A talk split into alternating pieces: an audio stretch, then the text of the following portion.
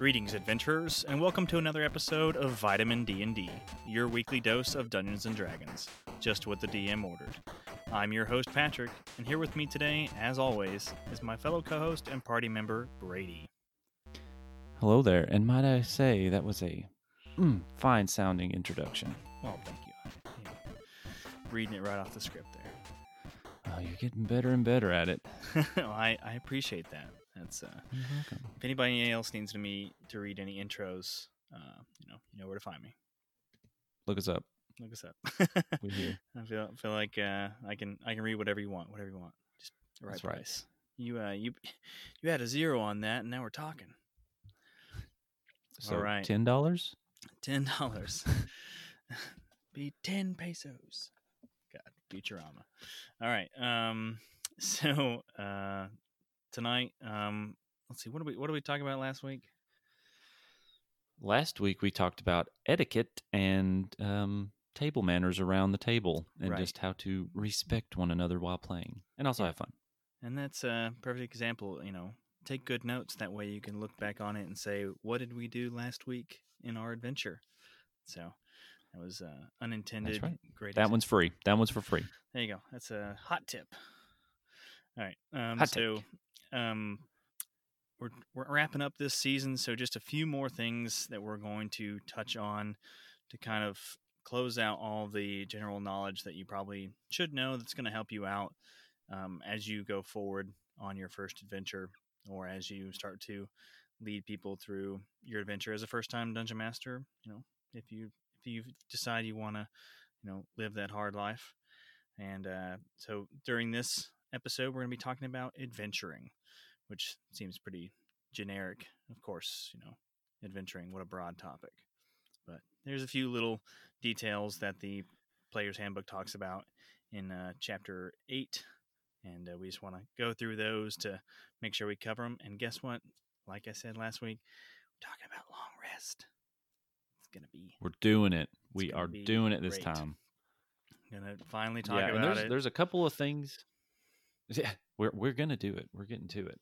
Yeah. But there are a couple of things um, in this. Uh, we're going to be talking about chapter eight in the Player's Handbook, and we've already covered some of these topics a little bit more in depth in previous episodes. So we're not really going to talk about them much, but we'll we'll mention them just so you know that's mentioned in this chapter. But um, it's stuff that we've already talked about at length, like role playing and yeah, we devoted how the game works, sort of. Yeah. So so just be aware. We'll we'll just mention it that it's important and it's in this chapter, but uh, we're going to focus on some some other aspects that you may not think about when playing Dungeons and Dragons because everybody just wants to, you know, kill things, loot things, but there's a few other things that go into it. Not true. All right. So first thing that uh, doesn't matter that we're going to talk about um, is kind of the time and movement uh, that goes along with your adventuring. So during adventures, um, your dungeon master, as a dungeon master, you may use minutes, hours, or even days whenever you describe for your players the passage of time. And when you kind of think about it, um, in detailed activities, whether it be you know you're kind of trudging through a, uh, a dungeon, whether you're doing some interactions in a tavern. Of course, that's typically going to fall within like minutes. You know, you're going to describe things like you know a few minutes go by and then somebody walks in, or then if you want to talk about you know something a little less detailed, maybe as you're traveling over a longer distance, or kind of more passage of time, then you're going to get into the hours. And then, of course, following that, traveling over long distances with most office, often used days. And for the most part, as a dungeon master, you're hopefully not going to be using the, and then three days later, kind of to glaze over little bits of, you know, the adventure Three hours later. three hours later. Um, but in some cases, you know, it may just be that way, um, or you may just describe it, you know, and then at the close of the third day, you find the abandoned castle kind of thing, where you know that there's not really going to be anything going on. The party's already gone through a bunch of encounters, that sort of thing. Um, but that's one thing you also, as a dungeon master, you want to make sure that you kind of give your players the opportunity to if they want to do things kind of in between days during long travel, give them that opportunity to do. And we'll be talking about that a little bit later on in this episode. Some things you can do between adventuring. Yeah, and something to go along with that, with you know the, the minutes, hours, days type thing. A lot of the time, it does differ if you if you are playing that kind of a little bit more hardcore or meticulous campaign where mm-hmm. you know you're having to watch your rations and make sure you have supplies and stuff like that. Then the days and things like that will be more important. But just in kind of general play, like how I've always played it and played with other people, normally you know you're geared up and good. It's like you know you travel a day, you sleep at night, or if you're just kind of wanting to move the fo- move the story on forward, then it's just kind of like, as Patrick was saying, you know, you journey three days, and at the end of that third day, type of thing. So it's it's not something to really get bogged down in with, um, unless that's something you really do want to take into account.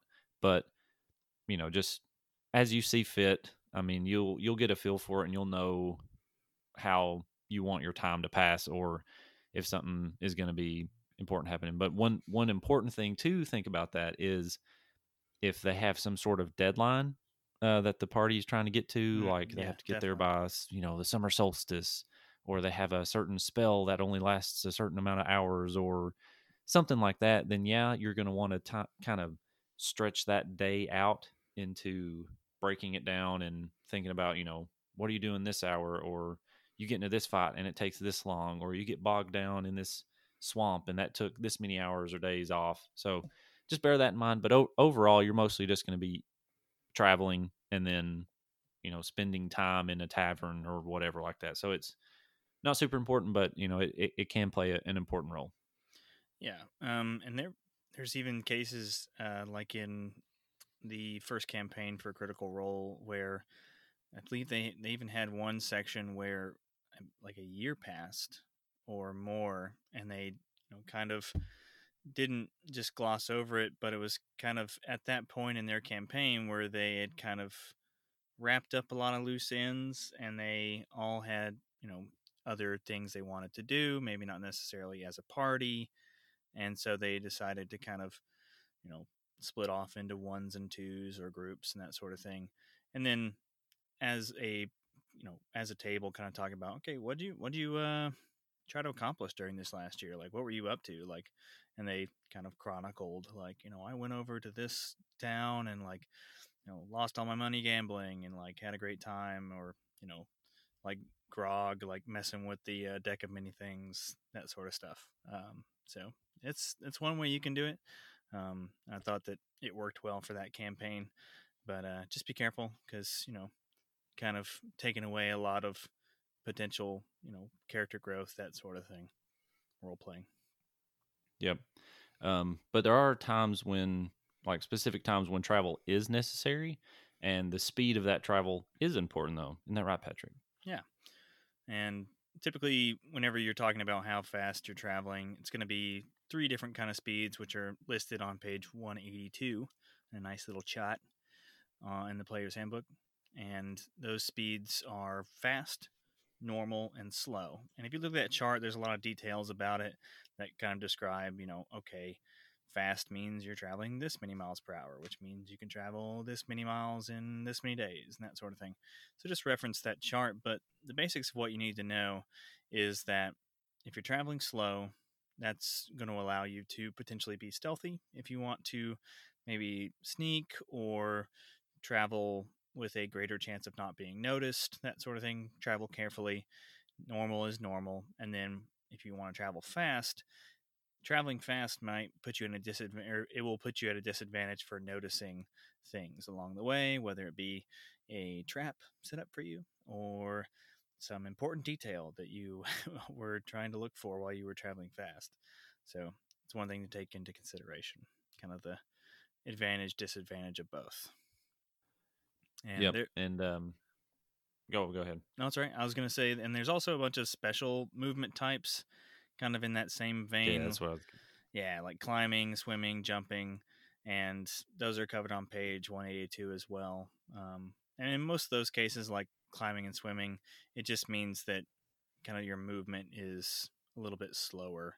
And so just take a look at the details on those different sections to it'll list what exactly comes into play with those kind of special movements.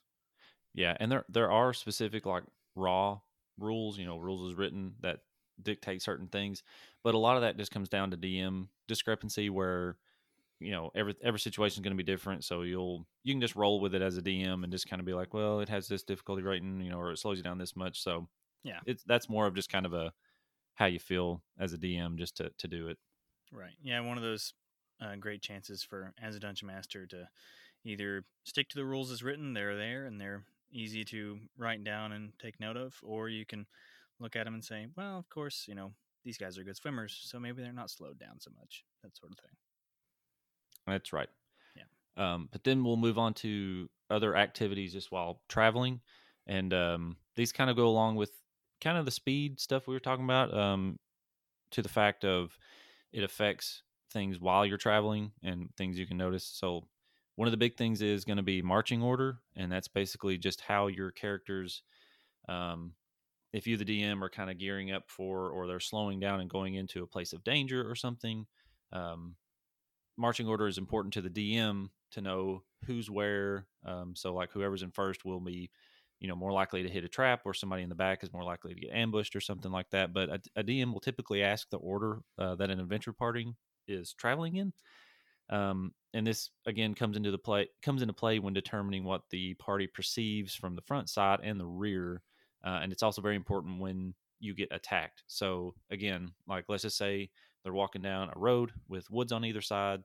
Um, you, as the group, need to decide things that are tactically important, but also the DM needs to know, uh, just from his perspective, of where his creatures or things or traps are at and who's going to encounter what first um, and stuff like that. So that's basically just saying we're walking down the road, our barbarians in front.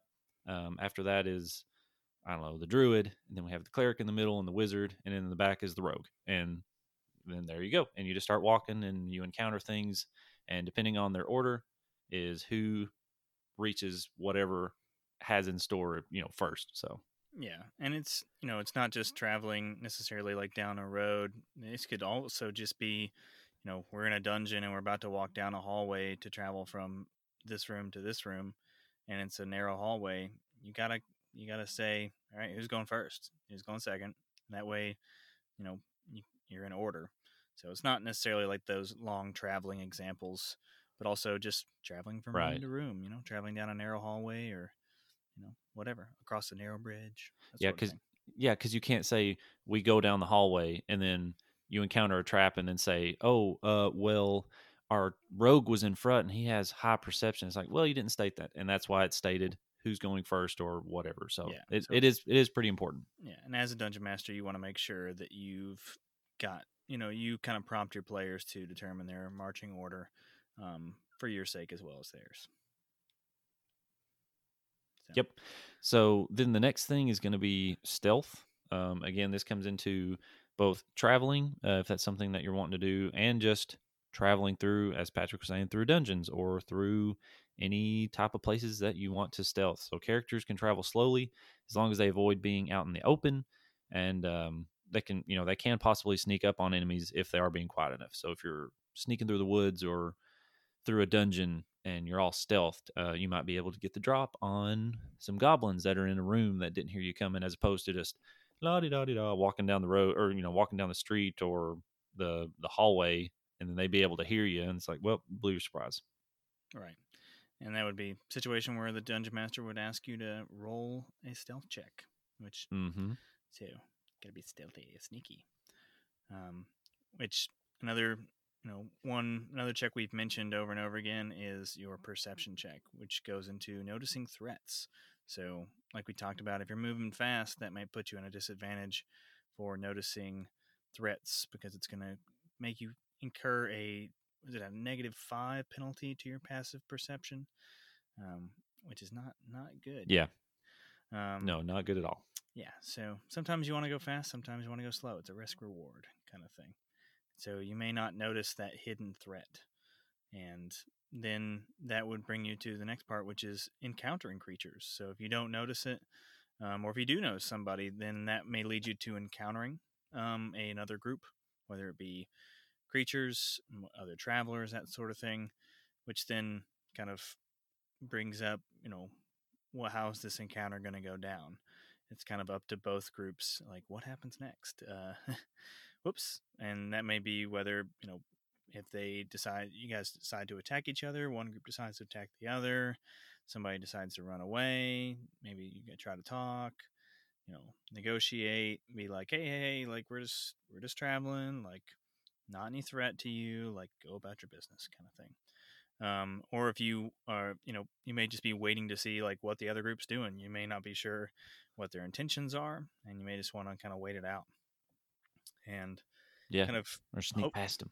Yeah, and hopefully in the sneakiness, you, if need be, can have surprise, which we talked about a little bit, and goes into there's a little bit deeper, detailed section on surprise and determining surprise in chapter nine of the player's handbook.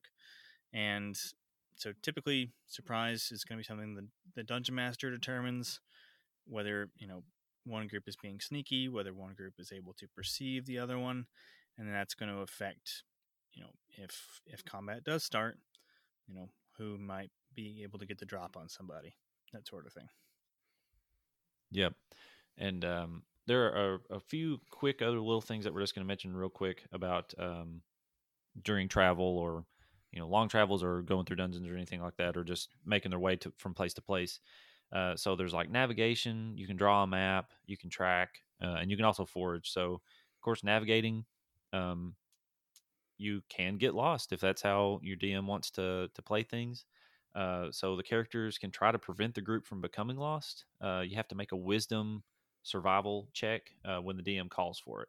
So that's just being able to make your way through the woods or through the mountains or you know whatever type of situation that may be there. Uh, going along with that, uh, your characters can also draw a map as they're going from place to place, and um, that records the group's progress and just helps the characters get back on course if they get lost. And that doesn't require an ability check. So that's just kind of a good way if you're wanting to try and you know find another path around this one thing or sneak somewhere or just go off the road. Um, if you're just saying, "Hey, we're going to make a map as we go," then it's a good way to help you from getting from getting lost. And then also there's tracking, um, so characters can follow the tracks of another creature by making another Wisdom survival check uh, when the DM calls for it. And then we've talked about the Rangers have you know their preferred uh, terrain and their preferred enemy and things like that. So that's kind of where it comes in if you're tracking a specific person. But um, anybody can do it. Some characters may be better at it because they have higher uh, wisdom and survival checks, and some may be worse. But anybody can give it a shot, and you can track it. And then one of the last things that you'll do, kind of, if if your DM is so inclined, or this is how you're playing it, uh, to kind of, you know, keep the whole survival thing and hardcore going, is foraging. So the characters can keep an eye out for ready sources of food and water by making another wisdom survival check when the DM calls for it. So that's kind of if that's the kind of campaign you're running in, then um, then you'll have to be making those types of checks and things uh, while you are traveling. But normally, you don't really have to worry about it much if you're more of a just kind of a laid back uh, campaign that you're playing in. Yeah, and uh, going back to the drawing the map thing, that's something that I feel like I always try to work into um, a campaign because you know typically in this kind of world uh, for adventurers, maps may be kind of scarce, and so you may have somebody who would pay pretty well for and the adventuring parties you know well recorded maps that sort of thing as they delve into you know interesting parts of the world you know they may have kind of a commission kind of a ongoing relationship with a cartographer you know feed them information and they can make maps for everybody to use and you know everybody's happy everybody gets paid yeah, and possible, uh, you know, kind of side quests slash bigger quest lines that you yeah, I mean, see fit if you want to use, something. you know. Yeah. yeah. make me a map. Make I'm the map. I'm the map. Oh, you beat me to it. oh man, I'm the map. Um, I'm the map. all right, so uh, of course, in adventuring, um, you're going to be going through the environment, you know, while you're trying to make a map. You're going to encounter nature, whether that be delving into dark, dangerous places or traveling through the woods, you know, over mountains, that sort of thing. And you're going to encounter a lot of different things, kind of that are environmentally different related. Dangers on the road. Yeah. So first one um, that a lot of people encounter is falling, and the player's handbook actually outlines you know how falling damage works, and so you're not like a video game character who can just jump from anything and be good. Um, if you fall more than ten feet, then uh, and you know depends on what the dungeon master decides. If the dungeon master, you know, if you're falling controlled like and it's not too high, dungeon master may you know be like, ah, you're you're fine, you're good. If you've got a good athletic score or a good acrobatic score, that sort of thing. And so if you're falling, you're going to take t- uh, 1d6 bludgeoning damage for every 10 feet that you fall. And that can lead up to a maximum of 20 d6. Um, so that'd be like a 200 foot um, fall. Is that right?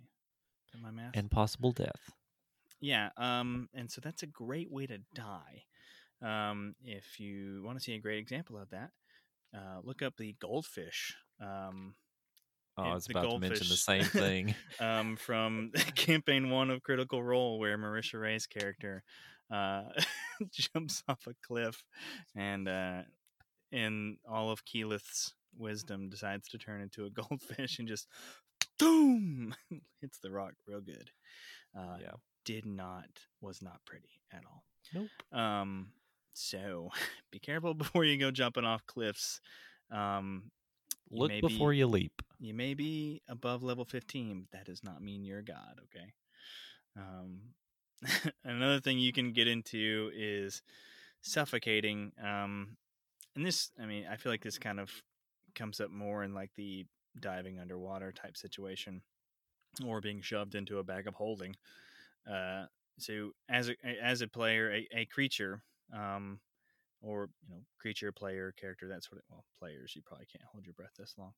Char- characters and creatures can hold their breath equal to one plus your constitution modifier and that many minutes so if you've got a constitution modifier of plus four that means you can hold your breath for five minutes which is insane um, and so after you run out of breath, um, you can then survive for a number of rounds equal to your Constitution modifier, and at the end of that, then you drop to zero hit points and start rolling those death saves. So one thing to keep in mind: don't don't try to hold your breath too long. Yeah. No bueno. No bueno. Come up with you know there's and there's spells to like allow you to breathe underwater, and there's potions. We have magic people. Yes. we have the tools. We can we the can. the weave. There's a we, better way we have the weave. we can tap we into can- the weave. I, I don't know. um, so, and the next thing, uh, Brady, you want to talk about vision and light, which is, uh, I think this section is, we can bounce back and forth, but a lot of it is, you know, sometimes a little misunderstood. Yeah, and this is something that really comes into play a lot um, in dungeoneering and going into dungeons and stuff like that, especially kind of the deeper, darker holds of places that you're going into. But of course, vision is very important and light because you need, for the most part, you need light for vision. But um, so it's there's kind of different breakdowns of it. Uh, so the two main things are lightly obscured and heavily obscured. So um, in a lightly obscured area, such as like a dim light, patchy fog, or moderate, moderate foliage, creatures have disadvantage on wisdom, which are perception checks that rely on sight. And uh, we'll get here in just a minute. We'll get into what the difference between bright light, dim light, and darkness is. Uh, but so that's for lightly obscured. But then there's heavily obscured areas such as darkness, opaque fog, or dense foliage that blocks vision entirely. And a creature in heavily obscured area effectively becomes blind and they suffer from the blinded condition, which is in a, the appendix A in the back of the book. But um, off the top of my head, I'm trying to think what those conditions are. Do you know those off the top of your head there, Patrick? Um, I mean, I'm sure that you like disadvantage. and- disadvantage on all attacks and saving throws. Um, or I mean, like dexterity. Yeah, here we go. Uh, a blinded creature can't see and automatically fails any ability check that requires sight. Attack rolls against this creature have advantage, and the creature's attack rolls have disadvantage. So that's that's blinded. So Yeah. just bear that in mind. And Pat, do you want to cover the, the difference between the different kind of lights? And Yeah. Yeah. So, um, in most situations, you know whether you're running your own campaign that you've homebrewed and created, or running a module, your kind of environment is going to be described for you, and you're going to want to provide your descriptions whenever you create settings. And typically, a lot of time, like a lot of times, the the light situation is really important. So first thing I'm going to talk about is bright light. And bright light is pretty self-explanatory. It lets creature, most creatures see normally. So even gloomy days provide bright light, and as do torches, lanterns, fires, pretty much any other source of illumination. But sometimes those have a specific radius, um, and typically on items uh, like torches and stuff, it'll probably say like the radius that it provides bright light, and then what the dim light is past that. Which dim light like is uh, the next one, and that is also called shadows, and it creates a lightly obscured area, like Brady said, the lightly obscured section, which means if you're seeing it as that you know dimly lit area, that means you're going to have disadvantage on perception checks that rely on sight, like you talked about. Um, it's typically the boundary between um, bright light and surrounding darkness. Um, it's the soft light of twilight and dawn. Uh, a particularly brilliant full moon might uh, might be dim light instead of darkness, and then darkness, um, which creates a heavily obscured area. And this is not magical darkness. There is um, there is a magical effect um, called darkness. This is not that. This is just natural.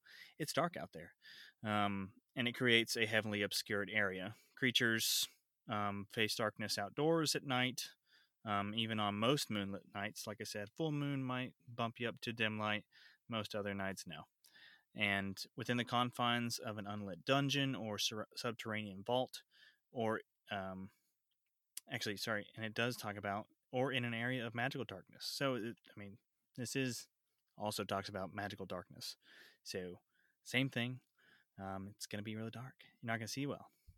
It, it's darkness, but it's not darkness, right? Yeah, it's like it's really dark, but it's not. It's not dark. Um, and like I said, or like Brady said, it is a darkness is a heavily obscured area, and so that blocks your vision entirely and gives you a blinded condition, unless you've got um, some things that are going to help you out with that, such as yeah, such as dark vision. Uh, there's actually three types of other kind of visions or sights visions. that there are. Yeah, um, it's blind sight, dark vision, and then true sight. Uh, but we'll we'll just go ahead and start with blind sight. Uh, so blind sight, you can imagine this as creatures that don't have eyes, but they have other ways of sensing and perceiving their surroundings. So think about things like, you know, there's oozes that don't have eyes, or there might be something like a bat that like a bat creature that has echolocation, uh, or just like a I don't know some type of blind wolf that has heightened smell and hearing and stuff like that. You know, anything where they don't have eyes but they can still sense their surroundings, uh, that would be called blind sight.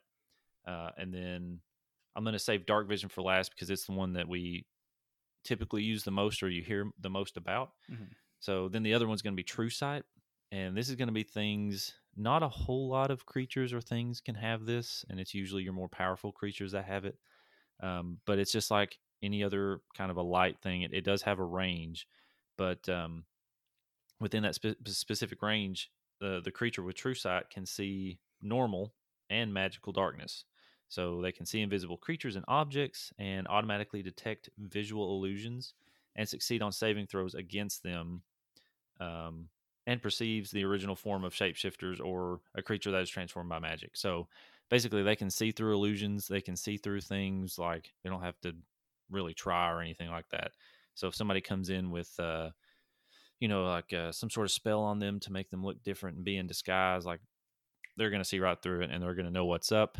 Um, or um, if somebody's invisible, they'll be able to see them. So think about like Frodo with his ring on. Uh, if he's got it on, he's invisible, but anything with true sight was going to be able to see him.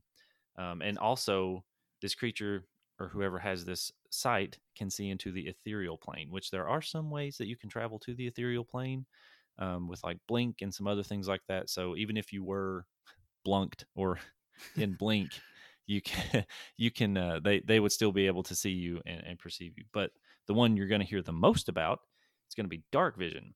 So there's a lot of different creatures and a lot of different races um, that do have dark vision. So just thinking like dwarves, elves, um, dark elves. And dark elves have Oh, what else has- dark vision. So Yeah, yeah, that's a whole nother thing. I'd their dark vision is even greater range. even better. Um, but yeah, but it, it basically just means within a specific range, a creature with dark vision can see in the darkness as if the darkness were dim light. Uh, so I know that kind of sounds weird, but basically they can see in dim light how normally someone would see in normal light. Um, so um, so in areas of darkness that are only lightly obscured as far as the the creature is concerned is basically just normal for them. But, but however, the creature can't discern colors in darkness, only shades of gray.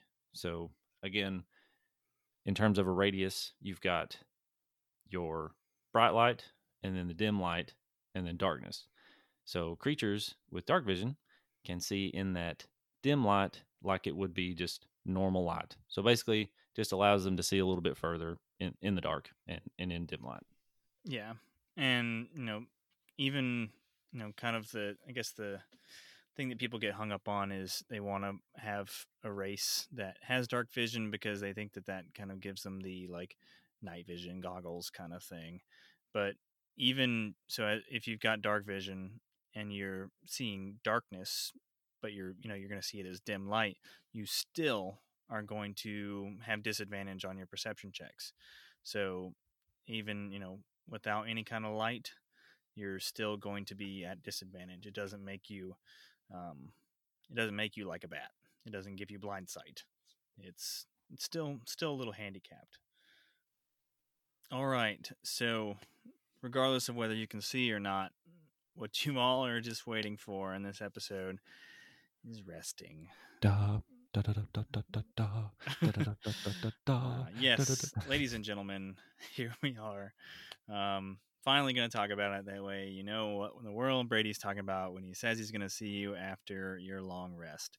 So, as heroic as your adventures may be, they can't just trudge on forever. They're they're mortal in most cases. Uh, you may you may get to immortal later on in like level twenty, but um, most for the most case, you're mortal. They need rest. You need time to sleep, time to eat, which gives you the ability to tend to your wounds, kind of refresh your mind, and kind of delve back and shore up that arsenal of spells if you're a spellcaster, and you know give you the chance to get ready for the next thing, next fight, the next adventure, that sort of thing. And there's two kinds of rests. There's short rests and there's long rests. And adventurers can take short rests in the middle, you know, throughout the day. Um, and it says that long rests are typically at the end of the day. I guess if if you're in a dungeon, you can't necessarily tell what the end of a day is. so you might be taking a long rest in the middle of the day. So I feel like that that part's a little screwy, but it doesn't really matter. Um, but believe you can only take um, and may get into it down here. Oh yeah, we'll talk about in a second. You can only take a long rest and get get its benefits once in a 24 hour period. So you can't just like just keep long rest and you know sleeping the day away. You're only going to get the benefits once during a 24 hour period. So talking first about short rest. A short rest is a period of downtime, and it has to be at least one hour long per the rules is written here. I've heard some people, you know, call it 30 minutes, that sort of thing. Um, has to be at least one hour long per the rules as written. And during that time, a character does nothing more strenuous than eating, drinking, reading, or tending to their wounds. A character can spend their hit dice, um, which, whenever we created our character, we talked about each character class awards different hit dice. And, you know, you use the same kind of dice to determine hit points, but you kind of get this reserve of hit dice to roll whenever you're taking a short rest, and you can add the result back to your hit points. So it's a way to kind of rest up, tend to your wounds, and that's kind of the in game representation of that short rest kind of break. Um, Yes, And- especially if you don't have like a healer in the group or you run out of, you know, healing potions and stuff. Yeah, especially at like lower levels, even if you do have a healer, you know, healer may be tapped out on their healing spells if you just got done with a fight. And so hit dice can be a friend, um, especially, you know, early in the adventure and even later in the adventure whenever you've got tons of hit dice to roll. Um, and so you can, you don't have to determine, you know, whenever you roll hit dice, you know, how many that you're going to roll. You can roll one, and if it doesn't have a big result, you can say, okay, I need more hit points. I'll roll a second hit dice. So you can just keep rolling them until you're, you know, until you've spent all your hit dice. And you regain, I think, half of your hit dice back at the end of a long rest, um, which we'll talk about now. A long rest is a period of extended downtime. It has to be at least eight hours long, during which a character sleeps or performs light activity reading, talking, eating, or standing watch for no more than two hours. So, the good thing about a long rest as rules as written, it kind of builds in that um, if you've got to kind of keep watch around the campfire for enemies, that sort of thing, it has that that time period built in. You know, you can stand watch for no more than two hours and still accomplish your long rest within that eight hour period. Um, now, if that rest, that long rest gets interrupted by a period of strenuous activity, which can be at least one hour of walking, fighting, casting spells. Um, so, sorry, let me make sure that that's clear. It's at least one hour of walking, not then one hour of fighting, just any kind of fighting, any kind of casting spells, or any other similar adventuring activity, which is a very vague thing to a very vague statement. Um, the characters will need to begin their rest again to begin to get that benefit, that eight hour rest. They're going to have to start again. Um, at the end of the long rest, like I said, um, or each character regains all their lost hit points. So if you're really hurting and a long rest makes more sense, you are going to regain, regain all your hit points, not just what you get back from your hit dice. And you regain your half of your hit dice um, every time you take a long rest, like I uh, explained earlier. Um, so that way you can then keep using those during those short rests.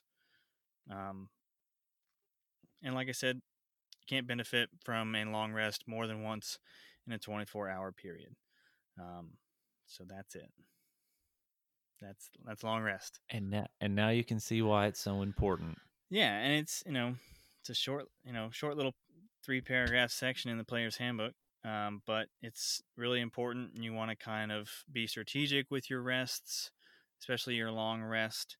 Um, typically, long resting inside of a scary dungeon is not a good thing, unless you've got some pretty good protections. Um, but it's possible, especially if you've got uh, some magic wizards to give you something like a Leomund's tiny hut, that sort of thing. Um, it's it, it's doable, but typically short rests are kind of the more common thing in the middle of a dungeon. Yep. Yep. So talking about things in between, sort of, you know, your big time adventure stuff. Um, we're going to get into things. Just kind of mention a few things real quick here to close up on, just about like downtime activities. Um, but one of the things that you'll sometimes isn't really taken into into consideration a lot uh, because it's not really a huge bearing on your character, but it's more like how you play your character and how your other characters perceive you is going to be your life lifestyle expenses. So it's basically you choose to live a certain way, live in comfort or live in not so much comfort. Hmm. Um, it's basically a way for you to either use up a lot of money, which might I add real quick, a thunderstorm rolled in just all of a sudden here. Uh, so if you do hear something in the background, it's just some thunder. So don't mind that. But just wanted to point that out. Um, but basically, lifestyle expenses, you spend more money to live more comfortably or spend less money to not live as comfortably. But again, it doesn't really take much real effect on your character, just more of a kind of a role playing thing. Yeah, Um, but oh, Yeah. go ahead. I was gonna say, in that uh that chart, it's in chapter five on page one fifty seven. It lists like the lifestyle expenses of kind of and it it talks about each of the categories. You know, whether you're living a squalid life or a modest life or aristocratic life. Each of those kind of has a certain expectation of how much you're going to spend per day to maintain that life. Um, and if you want to play, you know, I guess that in depth, um, that deep in the role play, I guess I never have. I've I've not had it be used too intensely um, with adventures. Um, you know, if you've come from, I, I, haven't had any dungeon master say, well, you come from a noble background, so that means you need to pay 10 gold pieces a day because you're a noble and you expect to have an aristocratic background. We'd be bankrupt uh, adventurers if we all tried to uh, do that. what? What? yeah, but so. but if that is a way that you're either wanting to play your character or your DM makes that kind of states that right in how the campaign's going to be run, just go with it, I guess. Yeah, like I said, page one, page one fifty seven, chapter five. Um, and so, like Brady said, we're going to get into the downtime activities, and this is something that I guess I had never really read into um, during my previous campaigns, but it's something that's really, you know, really cool. I saw fellow players use it um, as kind of um, kind of like an opportunity to continue being a part of the game and continue developing their characters um, whenever they might not be able to show up for a session or two. Like you know, I was deployed and I had a friend who was on leave, and so he had talked with the dungeon master about you know things that he wanted to do while we continued to adventure um, things that his character wanted to do back in our little town of our uh, base of operations kind of thing. And it's you know it's some cool stuff that you can do. Uh, like first one they talk about is crafting. So you can craft non-magical objects.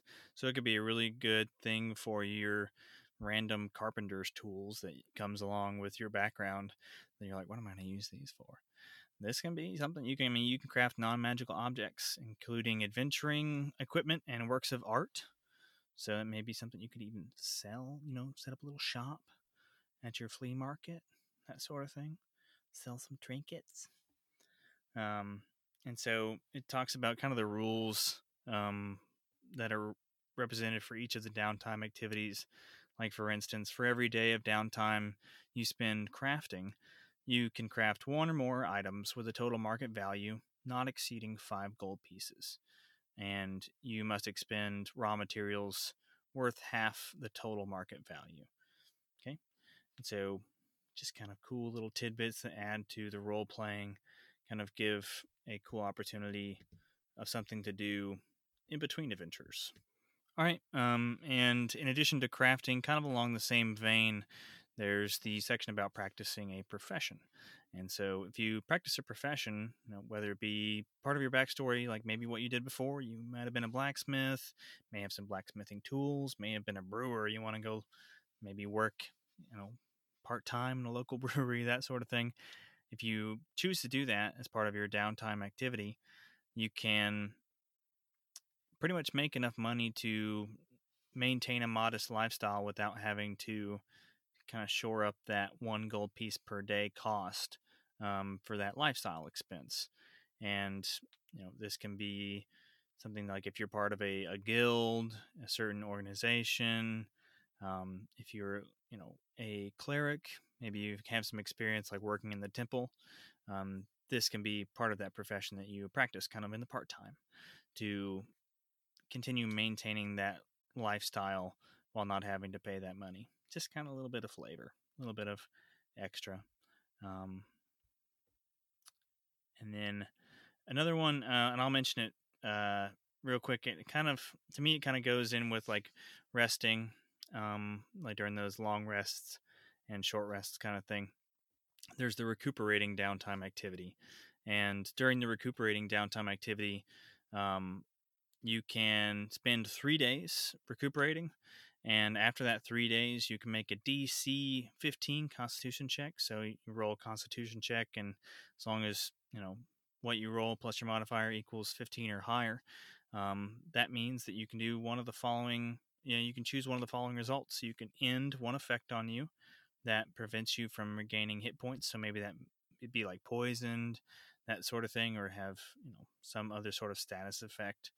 And another thing you can choose is for the next 24 hours, you gain advantage on saving throws against one disease or poison currently affecting you. So that may just kind of give you your kind of in game resting up and kind of shoring up your I guess internal defenses against like some disease or poison that you got going on. So that might give you the advantage to roll, you know, roll a good saving throw and kind of get rid of that poison or disease. Yeah, like uh, like building up a uh, an immunity to iocane powder. So yeah, inconceivable. Um, yeah. So if you want to, you know, take three days to recuperate, and then you can, uh, you know, be immune or have advantage against uh, COVID nineteen. That could be good. Yeah. yeah, You know? yeah, hopefully, yeah. Um, so Um, you, you heard it here, folks. Just take three days, You and you'll. Uh, you'll Just- start rolling with advantage. yeah, I have some good rolls on it. Yeah. Um, and then rolling into the last two that we're going to cover real quick is going to be uh, researching and training. And basically, researching can be pretty pretty handy uh, if you do take the time to do it. So this can cover anything from like trying to gain insights or uh, any type of you know get the upper hand on something by trying to figure out information by either you know researching dusty tomes and crumbling scrolls in a library or you know like buying drinks for somebody that you know might have some information and kind of you know trying to get the information out of them that way. And this is kind of up to the dm uh, where you could either just kind of role play it out maybe or if you just want to save time they can have certain rolls like investigation checks or performance checks or persuasion checks or maybe intimidation checks depending on how you go about it to get Hmm. that research or uh, make that information available to you that was hidden to you. Uh, so that's just a way for you to get more info for for your travels. Yeah. And I- then uh, training. and, and say Oh, that and the researching is typically probably a pretty good uh, idea for those wizards out there who trying to uh, Yeah, shore up their list of spells. get them spells. And then there is training, and basically you can spend time to um, train a new, maybe like a language or maybe a new fighting style or learn to use a new weapon or something like that. But it does take a little bit longer, or or even like a set of tools, like a tradesman's tools or any of the, any of those things like that. Uh, but first, you actually have to find an instructor that is willing to teach you, and then the DM uh, will determine about how long it would take and whether one or more ability checks are required. Um, so you kind of figure out how many days it would be. Um, but then in the book, it also just says that the training lasts for 250 days and costs one gold piece per day. But literally in the sentence and paragraph before that, it says the DM determines how long it takes. So just bear that in mind. It can either take a long time or a short time. Just think about what they're doing. So, like if they're learning a language, that may take you know several months or a year, or if they're learning a new fighting style, that may take you know just a couple of months, or if they're you know learning maybe a new spell, that might be just a couple of days of hard study or something like that. So, uh, there there is a way that you can learn and train new new abilities um, that might be helpful on down the line, or even new proficiencies or something like that. So, but it's all DM kind of you know, uh, what's the word I'm looking for? Not specific, determined by the DM. What's the word I'm looking for? um, let's see. I mean, Uh, it's you know just kind of up to the. I don't know what you're trying to say. I know I Um, know what you're trying to say, but I don't Um, know how to say it. It's up it's not to specific. Dungeon Master. Yeah, It's um, uh, preference. Uh, oh, I just used the word earlier too. I don't know. Well, anyways, it's Um, it's determined by the DM. Um, it's uh, it's their choice. well, There you you, want to say it. Yeah. Yeah, Let me get out my thesaurus. Um, but uh, yeah, so um, and that that can be I've I've seen training used as kind of um, maybe a way to kind of lead to maybe multi-classing type situations where you kind of from a role playing perspective decide you know i'm so i'm a i'm a monk but I maybe want to multi-class with rogue. Maybe my I have I want to have my character kind of get in good with the thieves guild and try to learn from them some some roguey type type stuff. And that may be like a really cool like kind of role playing way to get to multi-classing. So always a uh, an option, and multi-classing is something we're going to talk about in season two, which is coming fast, almost done. Yeah, because one. we are we are nearing the end of season one. Uh, I think we've got uh, one more episode after this, and it's going to be. Um, I know we've kind of talked a little bit about stuff from the DM's perspective, but this uh, the next one's going to kind of be launching into more DM specific stuff uh, and what kind of your first sessions and things will look like. But uh, that that it will be coming down the road. But we are drawing to a, a close for this season. But we will have more. Uh, we're going to talk about that later. Uh, about what's what to expect in season two. Yeah, looking forward to it. Because the basics are always good, but it's always I find it always fun to start talking about the more advanced stuff. You know. Yeah, step up your game. Yeah. All right. But uh, you got anything else, Pat? No, I think that's about it. Um, you know, the adventuring section is something that you can kind of give and take, and you know, decide as a dungeon master or as a Discretion. Discretion. That's the word I was That's looking for. DM, DM discretion. There Yep. Sorry. proud of you. Um, so, like I said, this chapter, um, the adventuring section, a lot of it you can kind of take it or leave it, shape it to meet up with what you want. Like there's a section about like food and water. Um, so if you want to get, you know, deep in the wood in the weeds about you know making your guys forage for food or like take into account how much they've got you know oh well you said you know you got six days of rations and you're on day six uh-oh kind of thing it just depends on how you want to play it um, how how detailed how nitty gritty how real world like what's what's a good good uh, good word for it realism there we go Yeah. um that gritty realism kind of thing so just depends on what you want to do as a dungeon master or as a group of players and the dungeon master kind of talking it out so Yep. lots of cool stuff down- DM's discretion and Um, party's discretion. yeah like i said take a look at the downtime activities read through those sections because to me like those those sections are pretty cool so they can add some cool um kind of cool role playing kind of cool character development and if you as a character you say like well i, I wish that i could have chosen to have be like have this sort of skill. It matches up with my background and what my character is interested in but i didn't you know get the chance to choose it because it's not an option for my class or whatever then this can be a way to kind of work on that by training or researching and all that but uh, i think that's I think that's it Always good stuff. i'll let you let you take it Yeah, I'll- I think that's. Yeah, I was just gonna say that's it for me too. I'll- I'll- okay here you go